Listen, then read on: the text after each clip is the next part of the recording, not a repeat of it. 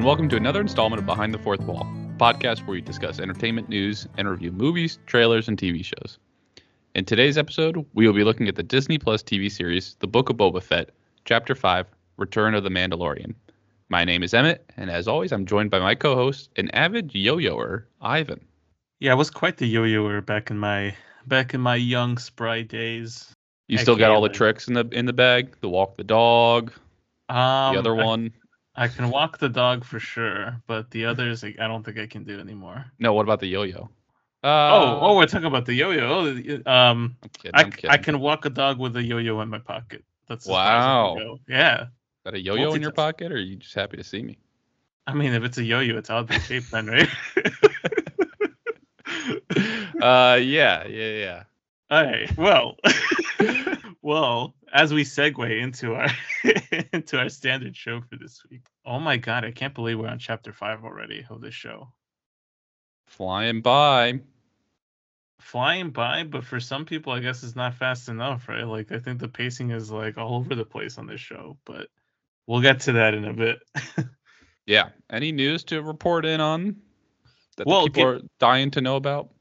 Of course, given that this is a Star Wars centered episode, um, just two pieces real quick. I thought it was kind of like interesting bits of news here, but um, I think first and foremost, Lucasfilm is apparently abandoning any of the holds that they had on non-original IP. Uh, so intellectual property that they either bought the rights for, or you know maybe they had a partner a couple years ago or so that wanted to collaborate with them, but um, in particular, I think the biggest um, one that they had was, I think, uh, Children of Blood and Bone, uh, was a series of books that they were supposed to adapt into a movie. Uh, which I, I think we heard something about this back in 2009. So it's been like a while since they really had any traction for it. But um, apparently, the word on the street, or the word on Kathleen Kennedy's desk, is they're going to be abandoning any non-original IP just to focus on more Star Wars content, along with anything Lucasfilm exclusive. So we're talking like um, Indiana Jones. Um, trying to think of what oth- I know they did Red Tails and Willow, but I'm I, I- I'm almost kind of I, I feel like George Lucas had one other project that came out of Lucasfilm. It's just like not coming to mind at the moment. Uh, but regardless, I think it's interesting because now that they're under the ownership of Disney, um, I would have assumed that they would have integrated Lucasfilm into some of the rest of the IP that they had. Uh, but it seems like they're really having them focus on the original stuff that they've done uh, over the years. I thought he gave away the rights to this stuff a while ago and just kept the merchandising rights. No? Yeah, no, I think what, what we're talking about is like Lucasfilm as a studio. Like they had certain rights to other properties that they were developing, but I guess right now the direction of the company is they're pivoting completely to Star Wars and uh, and their original IP uh, franchises, and not going to make any commitment to anything outside of that. Hmm, okay. So interesting. I just thought it was interesting to interesting of a read because you know since they fall under the Disney umbrella now, um, I would have expected Lucasfilm to be loaded with a few more IPs, but um, I kind of like this angle though. Like I feel like it's it's probably in their best interest to just kind of focus on a few projects instead of tackling too much. Um, and then the last bit of news I had, uh, EA Games announced, I believe it was yesterday. Um, they announced three new games. Uh, they're scrapping Battlefront 3, so anybody. No! was- oh my god! I get, yeah, such a loss, of course. Um, I will say though, if you've played Battlefront 2 the last couple months, I feel like it's gotten significantly better than when it first dropped. But I feel like it's too little, too late. You know, like the audience of that kind of dipped out a little bit. So, uh, yeah. So apparently they have a first-person shooter uh, in the works. They have a RPG game coming out, and they have a sequel to Jedi Fallen Order. And apparently, all three of them are uh, in the court of Respawn, which is the studio behind Apex Legends. So, interesting choice. I wonder where they're going with all this. Um, Give us a BR. for real. honestly, I For those who don't know, wish- BR is Battle Royale. Like a Fortnite. dude. Honestly, like I think that that's the route they're probably gonna go, right? Like I feel like everybody's pivoting to It would that. be so It's- much fun. And like there's so many maps that they can incorporate into like one big scale map. the amount of planets that they can make on, Yeah. stuff. Like I think it'd be great. I would love to see them do like a PUBG style map servers where it's like they have four different maps and you queue into one or you queue into a random one, and just like God, they they could do so much with that game. They really can. They're doing something kind of Team Fortress like on the Nintendo Switch. I don't know if you've heard about this one, but um, there's a Nintendo Switch game coming out where it's I think it's essentially like a free for all kind of fight, but you're limited to I think like six to twelve players or so. So it's not the same thing, but like I I feel like Star Wars is like ripe for some of these like big uh, bigger games that kind of catch people's attention. It's just disappointing to see that they're just like kind of dropping the ball. But I um, bet they would do it wrong where they would make it part of the game you have to buy. Like battle royales have to be free to play if you want it to succeed and get the most amount of players. Yeah, either that or like if you have the season pass kind of thing, like make it affordable. Like you can't be. Well, it just has that part has to be free. Have like the multiplayer be the stuff that you buy, but like I don't know if you ever played Blackout on Call of Duty. Their first yeah. uh, BR. It was not that big of a hit. Like it had such load, like slow load times because nobody was queuing in because you had to have bought the the game. It, it's just a flop, and like that's why like Warzone did so well because they made that one free to play and multiplayer part of the the disc you had to buy. So uh, th- that's a long way off if they're actually even doing it, but there's ways to do battle royales right, and I think there's enough learning out there that they could do this really well if they wanted to. Just give it to Epic Games. Just honestly, know, they would. Yeah, they would succeed with it. I feel like they probably would. And I know, like recently, their uh, the creator um, was talking about uh, him wanting to like set up like a metaverse kind of thing with the Fortnite IP. But I feel like there's there's so many different routes that they can go on with that. Like Star Wars would be pretty cool to include in that. Um, but I don't know. Like I, I just feel like every time there's a new Star Wars game coming out that that, that gets announced, I'm always kind of hesitant to get hyped over it because you know, with the exception of Fallen Order, the rest of them have kind of fallen short of. I was gonna say, what's like your favorite Star Wars game of all the years? Of all time. Um, yeah. I think or like still top top couple or something like that. The original Battlefront 2 is still the one that I yeah. Know, I dust off my one. laptop to play that thing. I I was I was in a guild. I was grinding that game so much, man. You ever play uh Star Wars Galaxies also? No. That was like an RPG. Oh, is that the, the Age of Mythology type?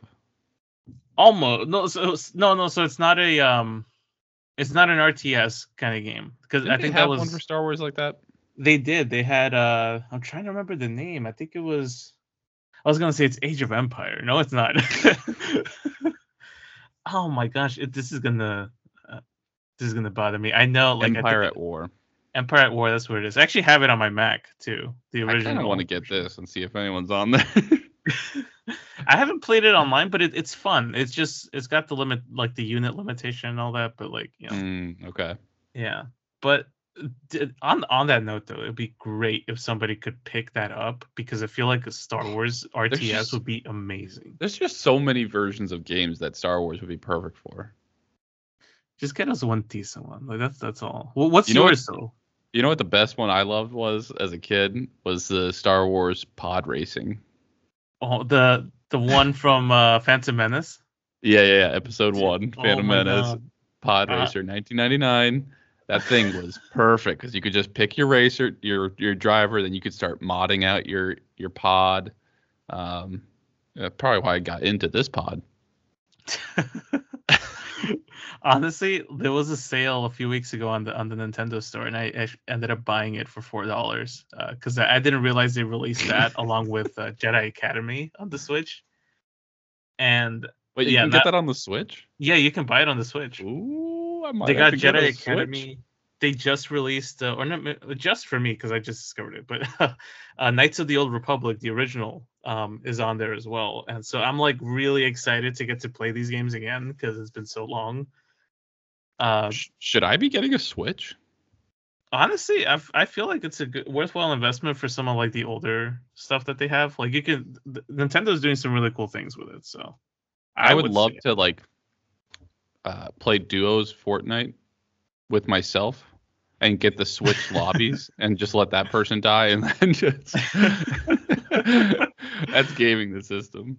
Yeah, I gotta I, I gotta say I, I find it is significantly easier to get through the Switch lobby versus when I hop on the PS4.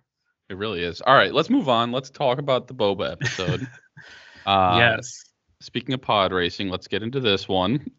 Oh my god. you want to go first on your general thoughts Sure. on, on the ep? Yeah. So uh, my first thought on this was like, are we pivoting to Mando season three? Like, is what's going on? Because like this entire uh, the first I think ten or fifteen minutes went by, and it wasn't until then that I realized I'm like, wait a minute, am I watching the right show? Like the you know th- this kind of hit the ground running quite a bit. I actually paused and was like, did I re-queue up Mandalorian and I forget what happened in the past season?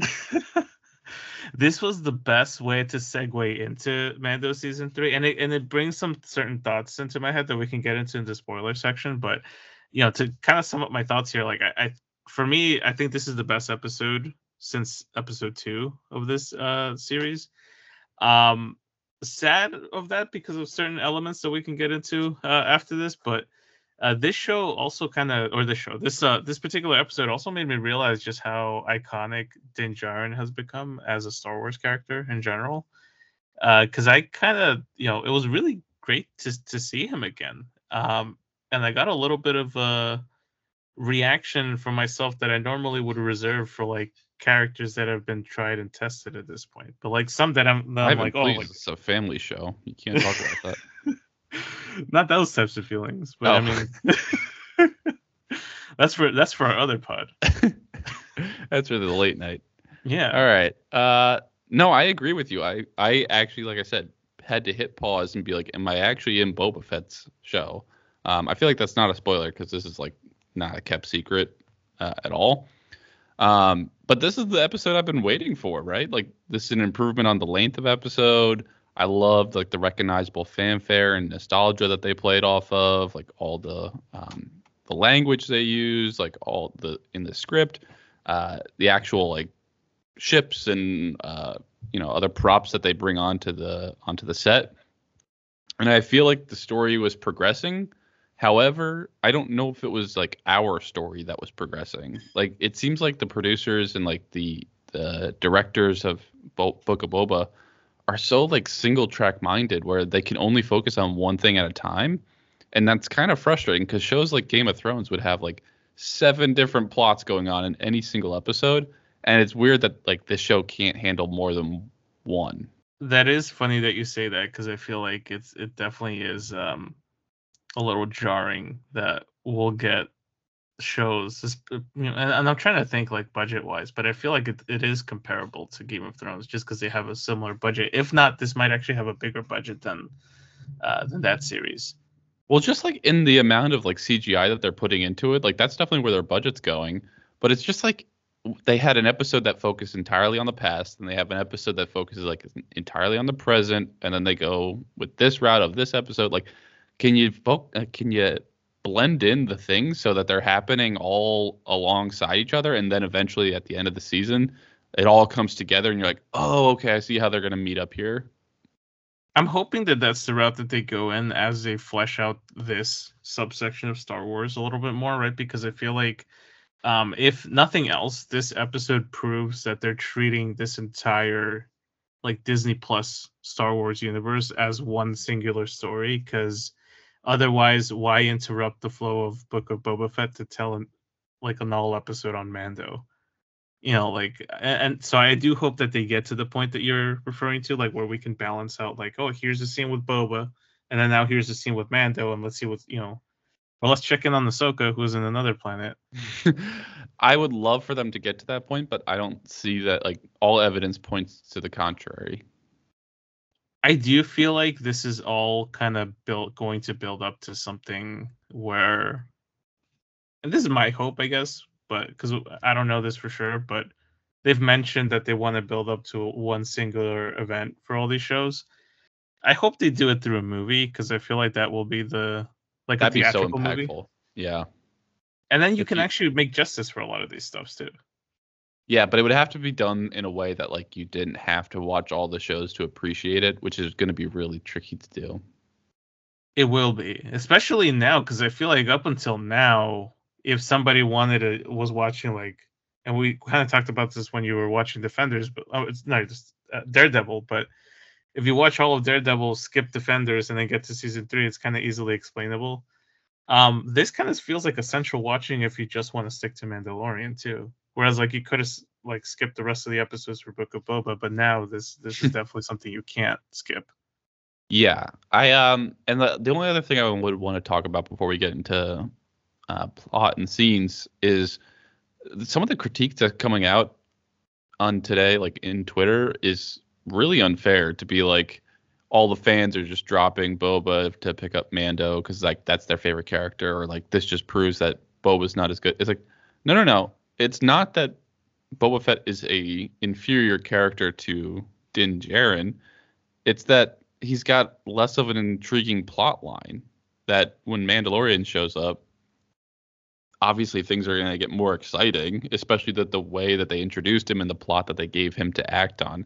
So it, it seems unfair some of the critiques that Boba Fett's getting on the reaction to this episode.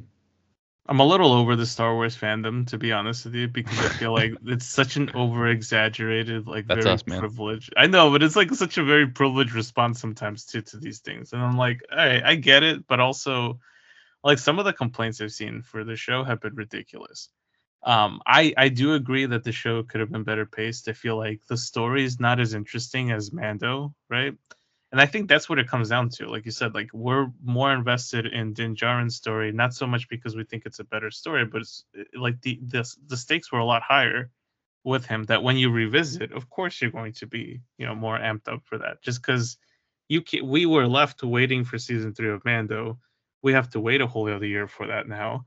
Uh, but then here we get a taste of it again. Of course you're gonna get hyped. You know, like Well, and and this episode breaks the mold of like how much action are they willing to put into an episode. So far, it's been like one action sequence. This one had like probably like three notable ones. and some some of the most brutal combat I've seen out of any Star Wars project. Yeah. Uh, so let let's actually do that. Let's get into some scenes and character discussion. Were you excited to see our favorite character, um, Peli Moto, back again? I can do without her, but she was actually like in better form this episode than she was in the Mandalorian. Yeah, I, I found her humor kind of like uh, tolerable this time, where I feel like I- they kind of went over the place. I think they toned it down a bit and just made her more conversational than like try and act goofy, you know? They just better not pair her up with another goofy character, because then that's when I feel like it goes into Jar Jar territory. yeah, it will get a little too slapstick. I can see that happening. Um, but obviously, so this this episode, like you're referring or alluding to, was that it starts off with uh, Din Djarin completing a bounty that's like pretty vicious in attacking. Like this is not the same, you know, peaceful bounty hunter that we saw in his seasons. Yeah, well, he has no baby attached to him now, so I feel like he can go ham on anybody he wants without any um, second thought here. Yeah, honestly, it seems like he's got to work through some stuff. Uh, just some like separation issues. That's the single dad life, man. You do you know or? Potentially. oh, okay. but that's a reveal for another pod. Um, no, I I, I think um, the the opening sequence I thought was really really cool, and I think you alluded to it before, you mentioned it before, but like I had to, you know, do a little bit of a double take, and I'm like, am I watching the right show? Because we start off, I guess, essentially at like at a a butcher shop, right? Like a Star Wars butcher shop. I thought Rocky was about to come out of there. Yeah, for real. This was, but it was really cool to kind of see it because like it, it felt very Star Warsy without, you know, obviously with the. I, I want to know what they were cutting up first off because, like, what's the Star Wars equivalent of chicken? Well, it looked like beef. Well, yeah, but like, you know, what do they eat? I don't. I don't know. it's not so important. I don't. I don't know if it was like a great, like, humanization of into Star Wars. Like there, were like, uh, what was that thing I I saw for Mandalorian? Like nobody has ever had uh, glasses because George Lucas wanted like everyone in Star Wars to be um, not healthy, but like advanced enough that they wouldn't need that tech.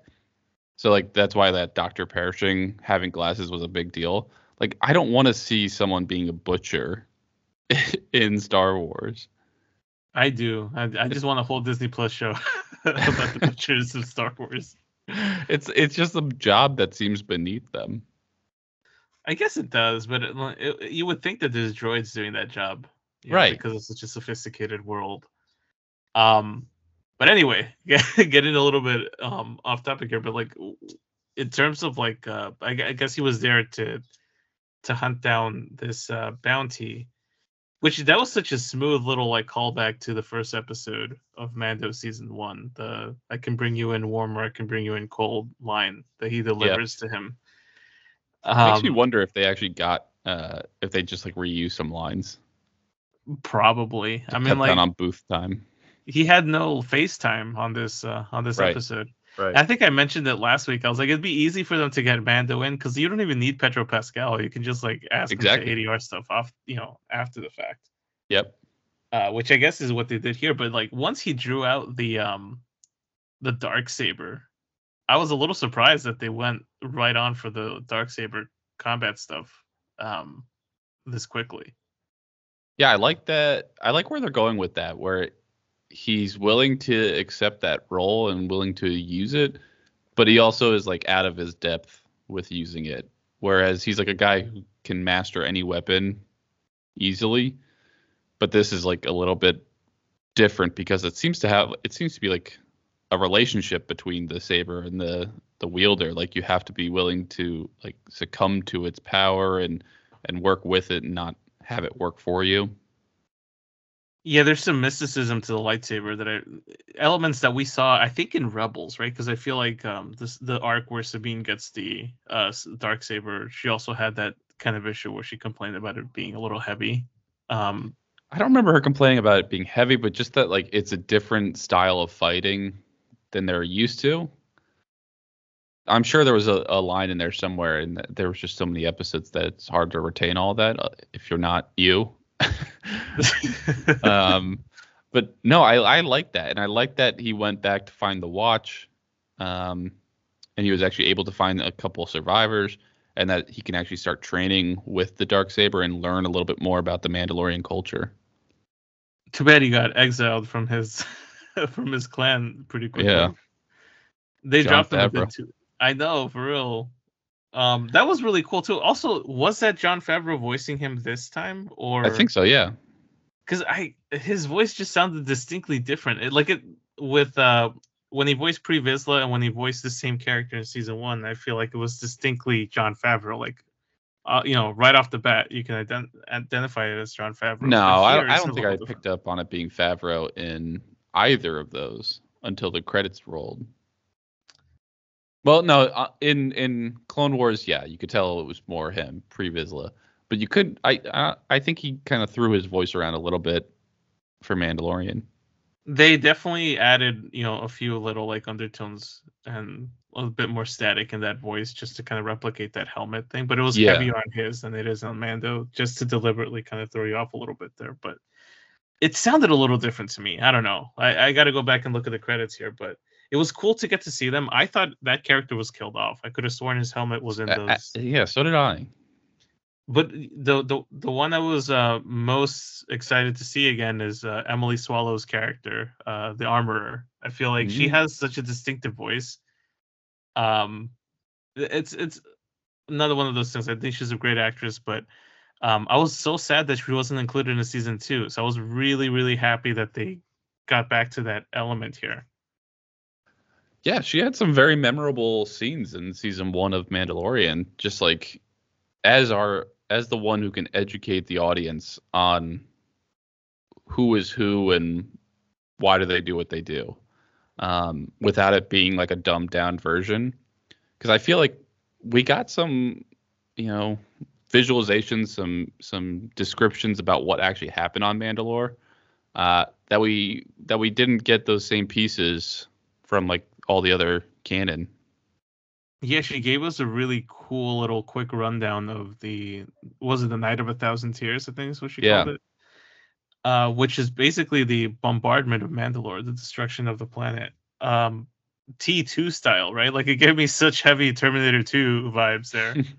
well, they had the same looking droids, like wiping out the planet's surface. Yeah. Yeah, the K2SO droids.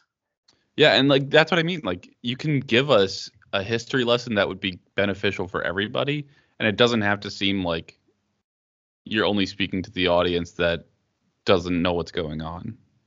They gave us like the right amount of exposition, and then they actually showed enough of it to to give it that little haunting feeling.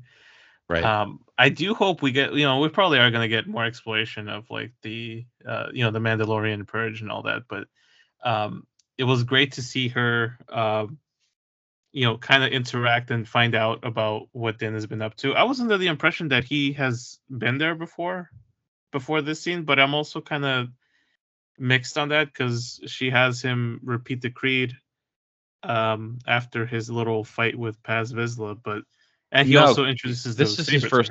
This is his first time there because he did that initial bounty, uh, pretending like he was doing it for the guild, but then he uh, went to that fancy dinner to find out information about where.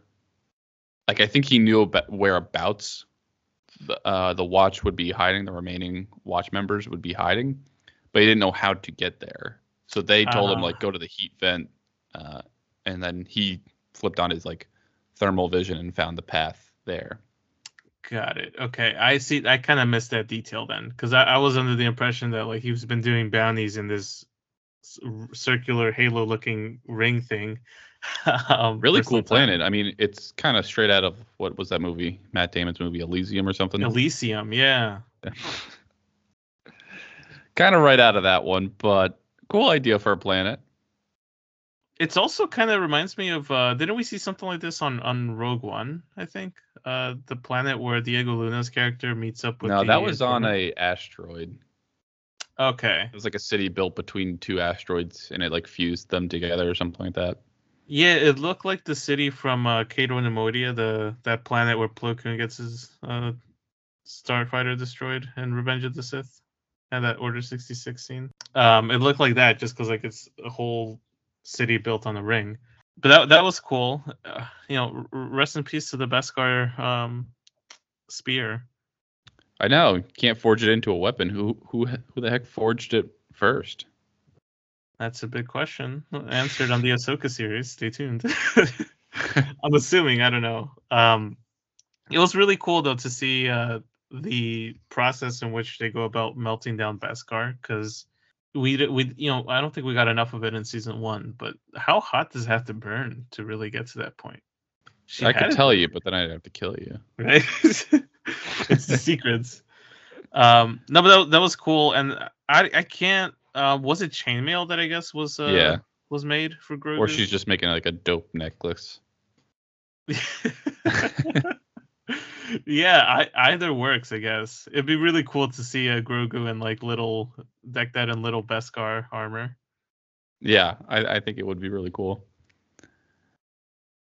What did you think of this challenge though, with uh, Paz uh, Vizsla challenging Mando for the dark saber? It kind of feels unearned.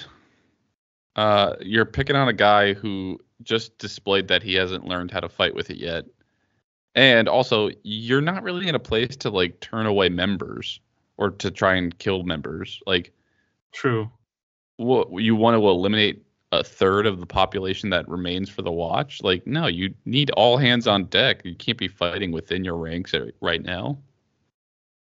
I think it wasn't in the show. It was like in supplemental material that we find out that his name was Paz Vizsla. So the moment the you know the the camera kind of focused on Mando. No, he said it in this episode. No, no, yeah, but I mean, like prior to this, we had known from other uh, outside of the show's sources. Oh yeah, yeah, okay. Uh, but once he saw that hilt and the camera kind of like focused on him, I was like, oh damn, this guy. um, just because of that last name, right? So Pre Vizsla had that sword um prior to the end of the Clone Wars. Uh, so I, I knew there was a challenge coming. I just didn't think he was gonna pop out that challenge that quickly because uh, but then again, this is the same guy that attacked uh, Mando in season one, right? Yeah, he's kind of a hothead. Yeah. I, I I like his suit design and all that. I hope he, he gets to live, but I'm also like I, am I'm, I'm left wondering if there's still some animosity there because of his uh loss here. I have a feeling they won't really see each other again. Um, but I do like that when he picked up the sword as well, uh, in the you know the scuffle of the fight. I like that he also struggled with it and kind of also like would have realized like oh this is harder than it looks. Like you can't just like pick it up and have it bend to your um, to your will. Yeah, you have to be an extension of the sword, one with the sword, at peace with the sword, or something like that. I don't know. I feel like that's the route we're going. I do want to see him learn it. I don't know who's going to teach him. Is it going to be Luke Skywalker, perhaps? I would think it's Luke. Either Luke or we're going to have Sabine teach him because just because she kind of learned a little bit in um in, in, in Rebels there, right? Because she Kanan. think we're getting a live action Sabine? She's been cast already for the Ahsoka show. Do you think we're getting a live action Sabine in this? You didn't let me finish. Oh. Because I knew that I didn't like I knew that she was casted. I don't think we'll see that um, detail, I guess, fleshed out here. Uh, but I, I, I do, I, I would think it's Luke, just because it sounds like we're getting another Mando centric episode next week. That's what I'm wondering. Like, are we abandoning Boba for a whole nother episode so that the reunion can happen? Because like, probably. I, I don't want to like skip ahead to the end here, but let's do it. Like, uh, Boba gets recruited by Fennec, or not Boba. Mando gets recruited by Fennec to help Boba, and he accepts it to do it for free, but he has to go to do one more mission first. Like, are we about to get a whole other Mando? Like I thought that would be more of like a let's lead it into his own season uh, at the end of 21, 22. I don't know. I mean, like I would think that we'd get back to Boba next week, and then maybe he goes and meets Grogu off screen, and then we won't see Mando until the finale, right? But it it seems to me like the logical thing to do here is to get another Mando centric episode uh, in which case, look, I'm perfectly fine with it, but I also feel like yeah. I I do have to just kind of point out like this is called the Book of Boba Fett. you know, like he's got to show up. This would mean like I guess a quarter of a show he would have show up for the episodes. Yeah, and that's what's so weird is like they can't balance it a little bit. Um, I saw somebody perfectly fit that uh, Green Goblin scene about starting the oh, company. Oh, and that you can't do this to me. people, people saying that it's better than without Boba Fett. Jeez. Yeah, it's pretty perfect. I, I wouldn't mind either way because I feel like regardless of how I feel about this particular series or like you know any complaints I may have, I feel like the ending is going to satisfy me. Like I trust Favreau and Filoni enough for me to feel like this show's gonna be you know worthwhile. Hell, this uh or heck heck heck, this episode alone makes the season worthwhile, right? For anybody who's been complaining about this show, I feel like this kind of gives you what you have. I've personally been enjoying most of this. I've had my little you know criticisms of the show, but um either way, it feels like all these shows are going to be telling one giant story, similar to like the, the MCU kind of building up to Avengers. So I don't mind.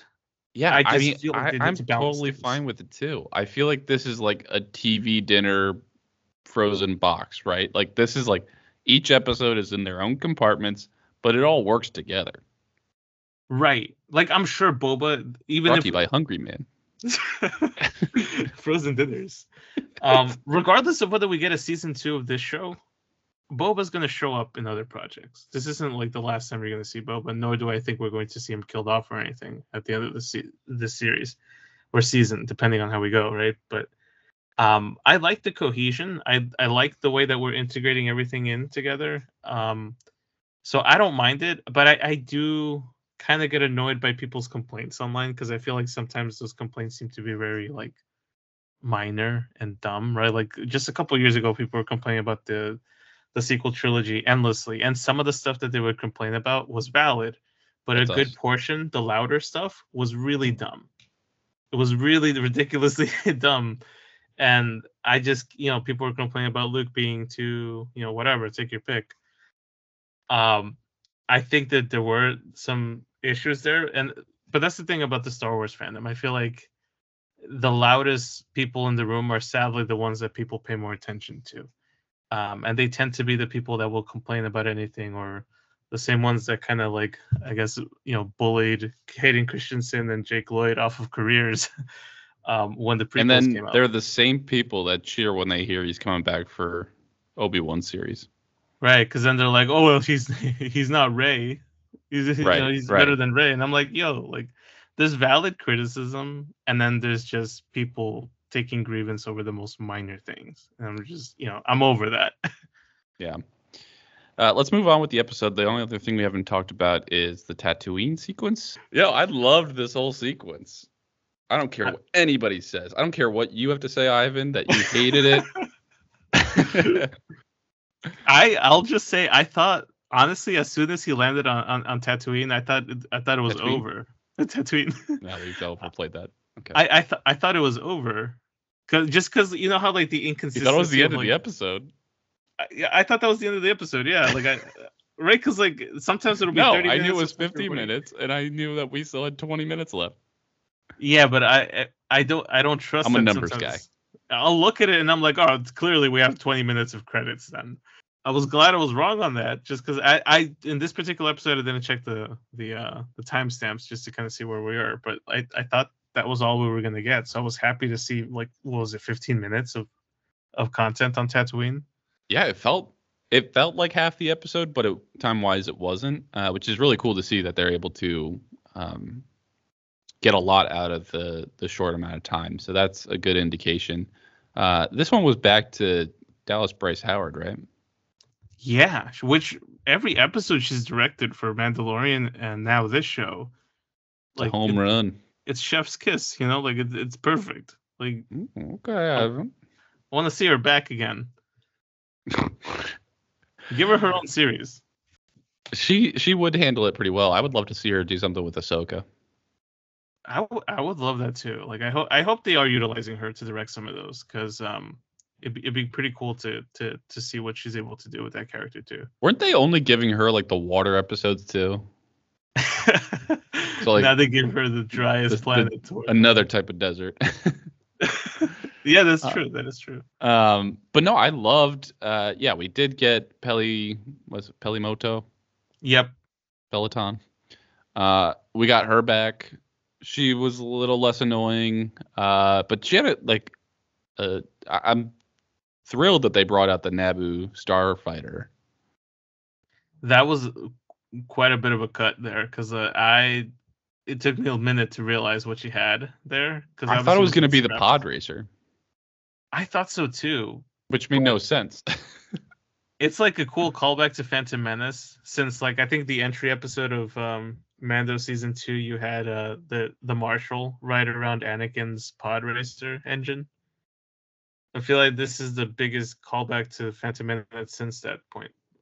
Well, there's a lot of like, yeah, Phantom Menace callbacks. I mean, you get him when he actually gets it restored and he starts flying it through uh, Beggar's Canyon. It's like the same path that the pod racing happened on. Um, he throws out some of the dialogue, like wizard and like all that stuff like that. Uh, so it, it it's great fanfare for nostalgia's sake. He just the only thing that was missing was he should have done the spinning trick and then said, "I'll try spinning. That's a good trick." That would have been a great line. I mean, he did do a lot of barrel rolls, but he just didn't comment on doing it. I love that he used the word wizard to describe his experience, though. Wizard Annie.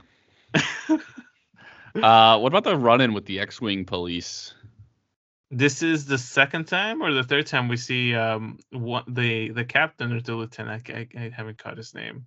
Um, all I know is he's the same actor who plays um the the dad in Kim's Convenience. Uh, you should check that show out on Netflix. It's funny.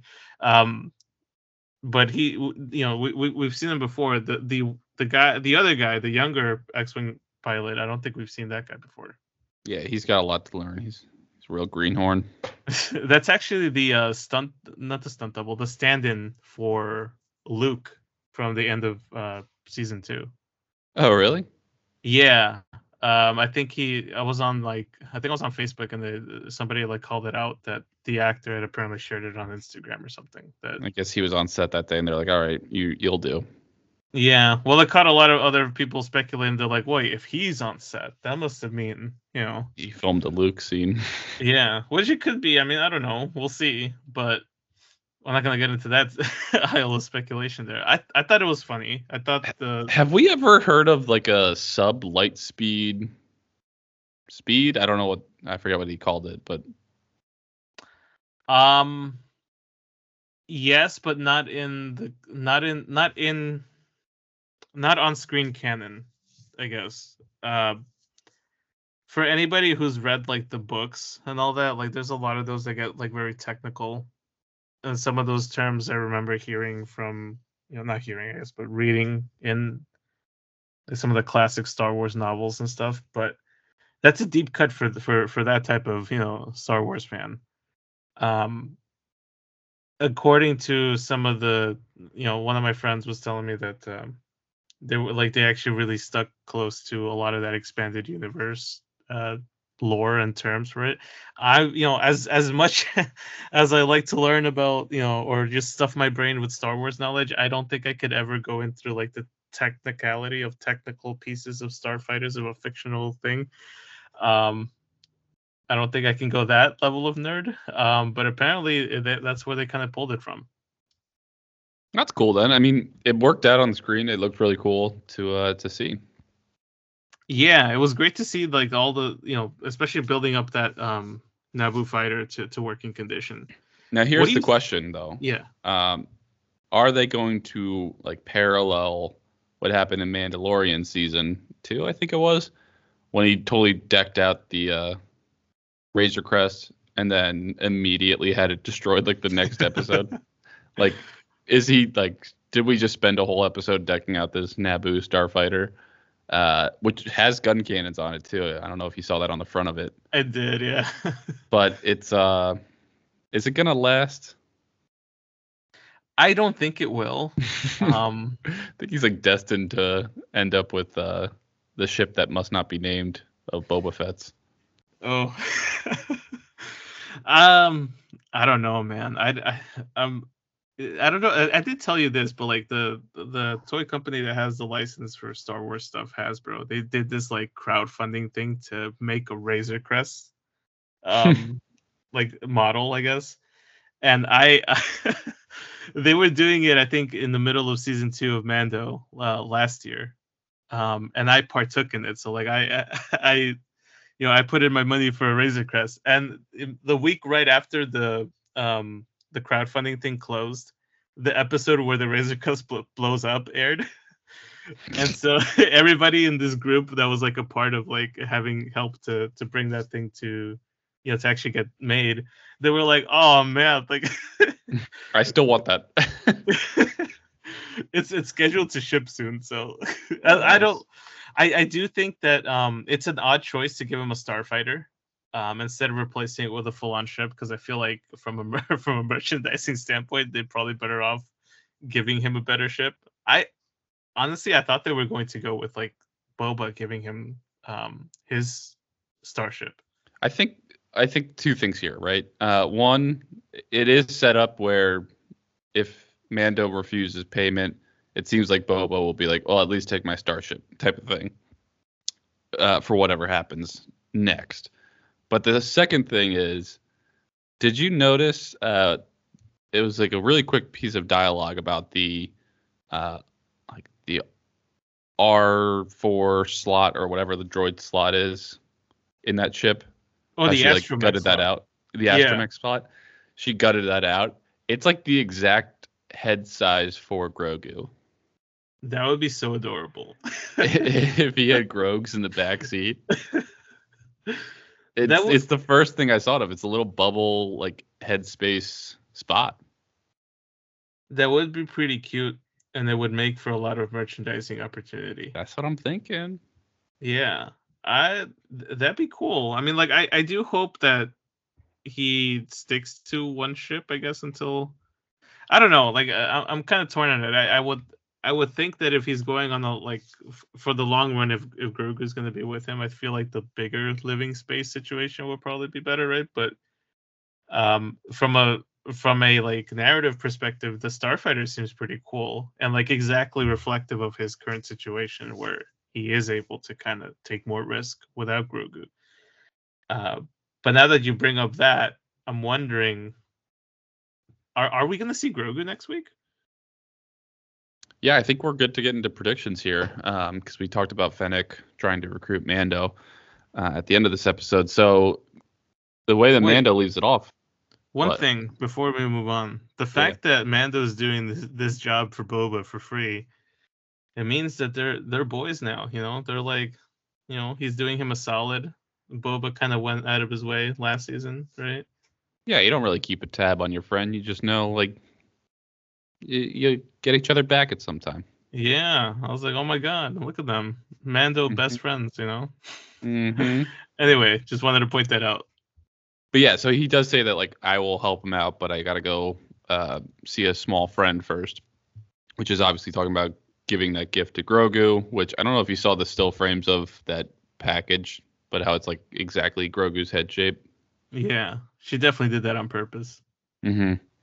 Uh, I mean, I I kind of think uh, I agree with what you were saying before, where I think we're abandoning the Boba Fett storyline for one more episode to let Mando go see Grogu, uh, maybe learn about the dark saber some more, like how to wield it, and then return to Boba at the end of that, and then they're ready for their war. But like that's not enough time to set up the fight with the Pikes. To set up a fight and conclude it in one episode. Yeah, I, am worried about how this show's gonna end uh, this season, and I'm also like, if if this is it, and we're only gonna get one season, because they were describing this as a limited series, which makes me believe it's just a one season show. Um, if it's a one season show, we're not doing Boba Fett justice in that regard. No, um, not really. Yeah. Yeah, he, he needed more uh focus on, on the story because he spent basically like you know, not to put in like a anime reference here, but like, have you ever seen Dragon Ball Z? It's the same thing. Like, the main character takes, you know, what half a season to heal up before he's actually able.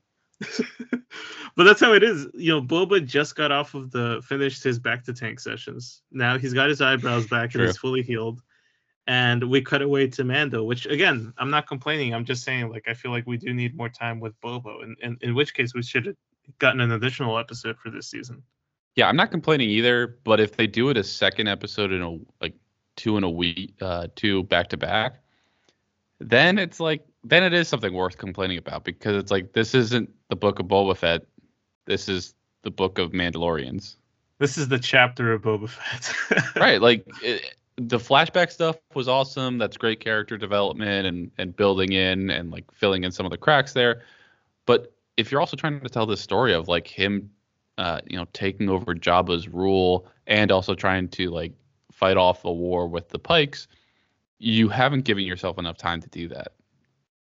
You know what I had heard originally? Um, and I think I think it's safe to, to kind of share this, but like so so some people from the industry were saying that um, the original plan for this show and the reason why they kept calling it a limited series is that the numbering of chapters from Mandalorian to to Book of Boba wasn't going to change. So we left up what was it, chapter thirteen or something in the last in Mando. Okay. Uh, no, sorry, it was sixteen. Uh, the, the first episode of Book of Boba would have been chapter seventeen. So they were basically um, treating it the way that they treat um, like production bibles. This is what they call like how you plan out your your stories. Don't get don't get religious on this pod. no, but it would have been like the Mandalorian but here's like a, a, couple of chapters of Boba Fett, and then we get back to the Mandalorian. So this all all of this would have been the Mandalorian. The Book of Job, the Book of Bob. Yeah, kind of like that. that that was the conceptual idea behind it, but apparently they switched it last minute because Lucasfilm wanted to see if people wow. were interested enough to actually have Boba have his own show for the long run. Um, and I feel like they kind of shot themselves in the foot a little bit if that's the way that they wanted to do it, and then just kind of pivoted after because if we would have just seen like the numbering of episodes continue, I feel like people would be a lot more accepting of this and kind of understanding that you know we're looking at Boba for a few episodes, but we're definitely pivoting back to Mando at some point. Yeah, I think it's just that the series is called Book of Boba Fett, and you're expecting just to focus on that, just like how the Mandalorian focused only on um, Din Djarin. Like, it's just the expectations not being met, uh, and Right. it's not that it's like not being met in a bad way because this is a high quality episode and this is a high quality series. It's just that you're expecting it to go one way and it goes kind of a 90 degree turn from that. Right. Regardless, though, I'm excited where this is gonna go. Um, I hope that we get a little bit of Boba Fett sprinkled in, if even if we focus in on on Din Djarin exclusively, right? The next episode, like, give us ten minutes of Boba, and I think that'll balance things out a little better. Um, not Or, that it's gonna fix everything, but Yeah, or like s- split it. You don't even have to have Boba in there. You could split it between uh, going to see Grogu and then like Fennec going to recruit more people, and then the final episode is like uh, assembling for the for the war for the fight. yeah. And then end credit scene of the finale is Gina Carano showing back up on set after she's Stealing. uncancelled. Yeah, Sheriff Sheriff Gina. but yeah, I, I honestly like. I feel like there's a lot more that we can go into here, but um, you know, th- th- th- there's just. I feel like I could go on. There's a lot of Easter eggs in this uh, particular episode, but that's the kind of thing that we, you know, I was a lot more used to with Mandalorian. Um, I'm excited. This gets me hyped up for season three of Mandalorian, but also like I, you know, taking a little bit of break from the Boba uh, stuff makes me kind of excited to go back into it too because I'm hoping that this is kind of like a you know, a little bit of a refresher and we're you know we're back into hitting the ground running with Boba uh, when we see him again. Yeah, that is a great point. That like the Mandalorian show was like really good at dropping little Easter egg things in there, which felt um re- like not rewarding, but like very smart on how they did it. Whereas like if you see Easter eggs from the Boba Fett's storyline, it's like I kind of expected to see that you're in Jabba Hutt's palace. Like I, I would expect to see the Rancor pit. I would expect to see like certain things, right? Uh, so it's much harder to like keep changing the setting and still work in Easter eggs. And I think that's what the cool thing was about Mandalorian, what they were able to achieve. It is. I mean, I complained about the Vespa looking speeder bikes right from a couple episodes ago. Yeah. Um, bringing back the the N1 starfighter, the Naboo starfighter here, and repurposing it to make it look, you know, obviously it looks like it's you know it's been through, it's been through hell and back, but it's also like gotten a whole bunch of little upgrades and all that. Like that's the type of stuff I love to see, because it also further um feels like very lived in, just like the original trilogy seemed, and it matches that era, and that's what Mandalorian did so well. Um, that I think Book of Boba while bringing us a lot of familiar stuff, kind of misses the mark on a few of those things. Um, it's that world building aspect I think that w- goes a long way for it. So it's always really great to see that. Yeah, I think we're both really pleased with it. So why don't we uh, why don't we cut it off here? Uh, we'll be back next week with the episode six review. Thanks for listening.